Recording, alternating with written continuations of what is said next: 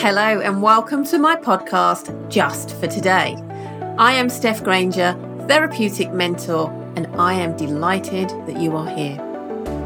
My intention for the Just for Today podcast is to inspire, empower, share my knowledge, tools, and techniques, as well as what some may call my wisdom to help you navigate this crazy thing called life. Each episode, I will dig into the lessons I have learned either through client work or personal experiences, or sometimes both. And most importantly, share tangible tools for you to take away in order for you to truly live in the present just for today. So let's not waste any more time and get into the show. Hello, hello, welcome, welcome back. I always sing that at the start, don't I? Don't know why. Don't know why. How are we all? I am recording this today on Wednesday, the 8th of March, and it is International Women's Day. And I'm not going to bang on about that in today's episode because it doesn't seem relevant because this won't be going out live till the following week anyway. But I just want to acknowledge it and I just want to say to all of you that are listening that are women, you are brilliant. You are amazing. Keep going. Keep doing what you're doing keep showing up in all the ways that you're showing up because I promise you, you're killing it even if you feel like you're not. Okay. So anyway, hope everyone's had a good week. This will be the last episode in this series. I am on series two, episode 10. This is, and I always take a little break after episode 10 because it gives me opportunity to recharge, refresh, and come back even bigger and better. So I'll be taking a couple of weeks, more than likely, a couple of weeks off here just to, like I say, take a moment to myself and recharge. This is the last one in the second series. And when I was pondering on what I was going to talk about with you today, the title of Sorry Seems to be the Hardest Word came into my head, and I am going to go on to talk about that. But I wanted to tell you a little bit about my day yesterday. So, me and my family are experiencing a tricky situation right now, and I'm not going to go into details on that. But yesterday was a day of, well, I had my whole day set. Tuesday, it's currently Wednesday. Tuesday is a admin day. I'm always home on a Tuesday. I record the podcast in the morning.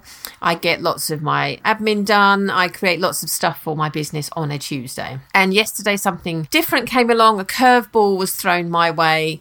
And I am also, yesterday, as of yesterday, I was two days out from my period or when it was due. And I sat downstairs and my husband came in because he works in the room in the garden and said, You okay? I said, I'm not okay, actually. I'm a little bit off today. I'm aware that my body needs a little bit of TLC inside out. But actually, the telephone conversation I've just had with a member of my family has really thrown me off today. So I have the privilege to be able to down tools and step away and just give myself what my body needs. Now, I am somebody that doesn't find it easy to cry. I am an extremely private crier. I don't like crying in front of anybody. If you've seen me cry, you are one of the very small minority that has got to see that. Not that it's a privilege or anything. I mean, whatever. But I don't find it easy to cry in public. When I met my husband, one of the reasons I knew he was a keeper is because I cried in front of him regularly and I felt safe to do so. I, I said to him once, You're like the floodgates, you've opened them. And at that time, I cried a lot. But it's not something I do easily. It's not something I gift myself a lot, but I am getting a lot better at it. And I recognized yesterday that I needed to have a release. And I was fighting it as I always do because lifetime layers have told me not to cry in public. You don't cry in public you you know you hide your emotions. Steph you're strong. You're strong. You're strong. You're strong. I've said many times i've i work really hard on understanding myself and understanding why i do the things i do. So i recognize that this is a struggle for me. But at the same time i'm kind and compassionate with myself to know that this is something that's really conditioned into me. And i am working to be more aware of that but it's still an environment that i need to feel safe in in order for me to have that emotional release. So what did i do yesterday? I had a deliberate cry. Now, what I mean by that is, is I created an environment that was safe for me to do that. And that also meant what I brought into that environment, which was complete honesty here. I went on TikTok and watched animal videos. Or have you ever watched those surprise reunions? There was loads of them maybe last year particularly with family members that were estranged because of COVID and because of borders being shut. And it was like people that had emigrated to Australia were coming back and seeing their family after two years, or soldiers coming back from being out stationed in other countries, you know, war torn countries and stuff, and they were surprising their families or surprising their children with showing back up again. They always set me off. They always set me off. So I would watch a video like that. I'd watch a series of videos like that, which would allow my my reflex to fight tears to come down in a safe environment, and I would be allowed to have that emotional release because having a good cry is just so therapeutic, right? It just kind of lets that pressure that just releases so much pressure. I fight it so hard I really, really do. As I say, I'm aware I'm doing it, and in many cases, it's not a problem because I will take myself into a safe environment to have the release I need. But yesterday was very much one of those situations where I was ready to have my period. I'd had a difficult conversation with a family member, and I needed to be able to have a release. So I had a good old fashioned deliberate cry yesterday, and it really, really helped. My husband knows me so well that he gives me the space to be able to do that. He also knows when to come back in and say, You feeling okay? Do you need anything? Can I make you a coffee? Can I get you some chocolate? That's what he does best. So that was my day yesterday. But it does lead me back into sorry, seems to be the hardest word because actually this comes back to conditioning again and the way that we are programmed and how we move through the world. Sorry is a word that often has very little meaning to many and to others has so much meaning. And language is a passion of mine, as you will know, and how we use language is really, really interesting to me. And how we learn about these words. We can all look through the dictionary, we can all read different words and look at the translations and what words mean and what don't. But how a person uses them will be very, very different. And I know I've said this in past episodes as well, but there are quite a few words that many of us will have different meanings to. The way that we articulate those words, the meaning the emotion, the feeling that we give to those words will be different. And sorry's one of those if you have never learnt to use the word or you've been raised to overuse the word, just say sorry and everything will be fine. You know, say sorry. Just say sorry. Okay, I'm sorry. Well, you know, there's there's very little meaning behind that. Or there's that, oh, for goodness sake, I said sorry. Now just get over that. Or you may have been raised in an environment where sorry was never that vulnerability of saying that you did something wrong, that you was wrong and you caused pain to another person unintentionally can seem like such a place of vulnerability that it's not I'm not going there. I'm never going to admit I'm wrong. You know, we'll all know somebody that we have in our lives that has an inability to admit when they maybe have got it wrong. And an apology would go a long way to helping heal from that experience or make amends or just make it feel better. And it's how we learn those words, it's the way that those words are shown to us through behavior, how our parents or caregivers or guardians move through the world. As little people, we're just absorbing all of the time. You know, I have worked with clients that don't use the word sorry. They don't like the word. They don't understand the word. They think the word puts them in a really vulnerable position. You know, it's not going to roll off their tongue with ease. And other people find it really easy to just go, do you know what? Hands up, I was wrong and I'm so sorry. It also can feel like an admission of that you've done something wrong when actually you do still stand by your action. And I'll give you an example of that. It could be that you are in conflict with somebody that you care about. You stand by what you said or what you did, as in the action. So let's just say you decided to remove yourself from that relationship and they are extremely hurt by that. And you have a conversation with them and you don't actually want to cause them any pain the reason you have moved yourself away from that relationship is because it's not working for you anymore. But yet you don't want to cause any pain to them. You have no bad feelings. It's just you come to a place of acceptance that that relationship is no longer for you. It's not a reciprocal relationship. It's no longer serving you. But you wish no malice. You don't want to see them in any pain or hurt them.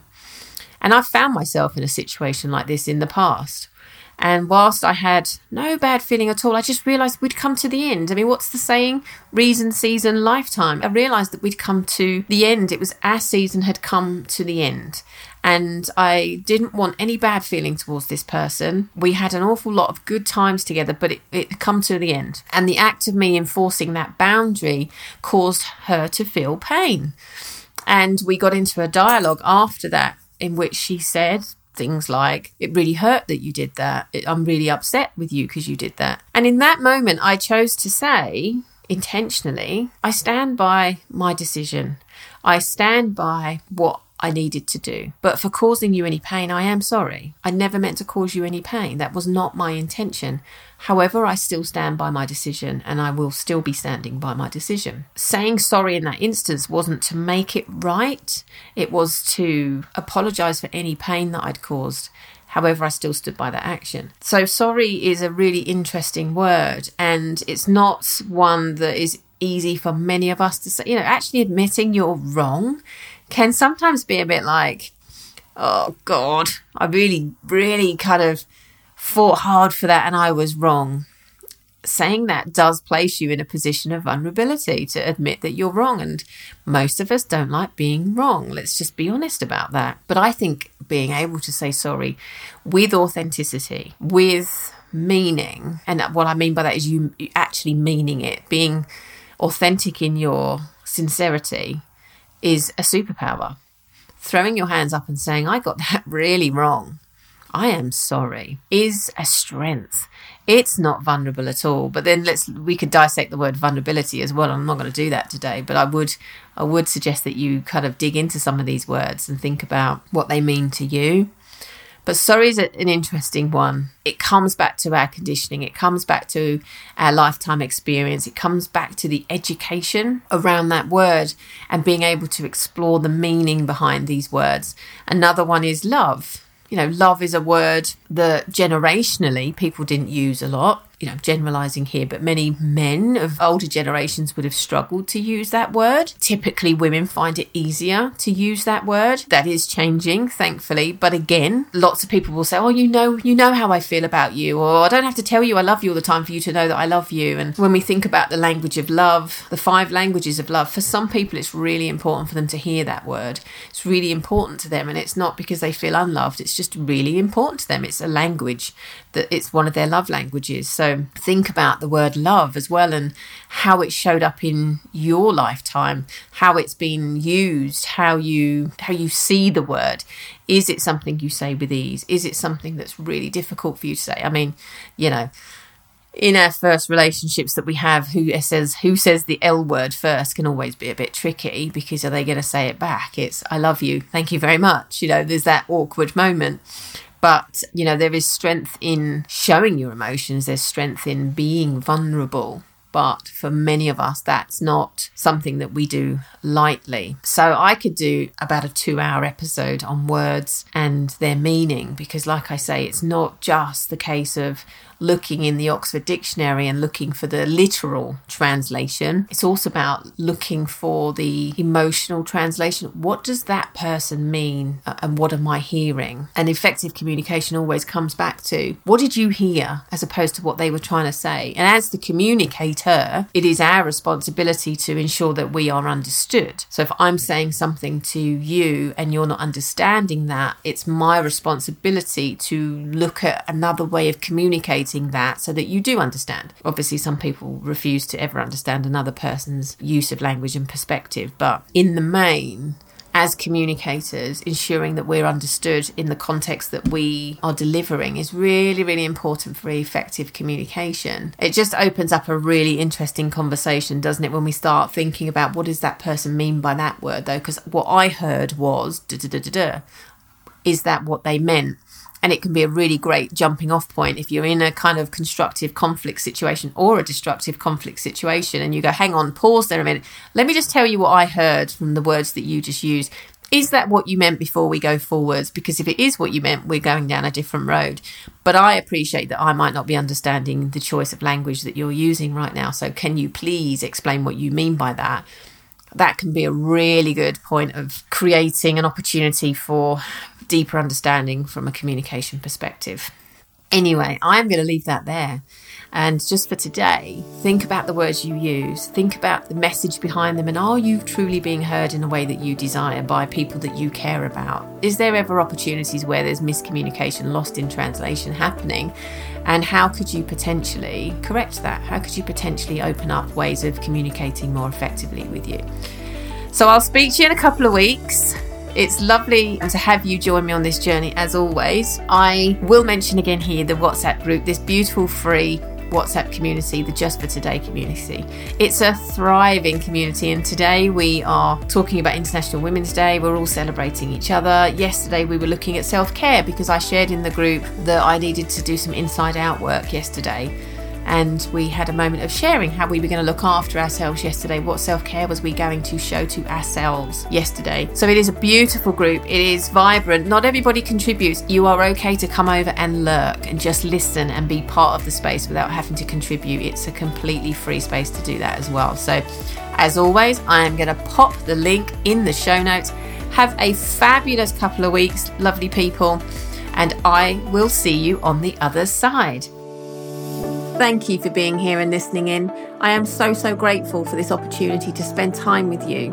I would love to hear from you about topics you would like me to dive into, and you can connect with me on the socials at I am Steph Granger. So before you go, let me leave you with this final thought. Just for today, be present in your life. Engage your senses, see what you see, hear what you hear, feel what you feel and really notice what is right in front of you. Because one thing we truly know to be true is that we only have now. Take care. Until next time.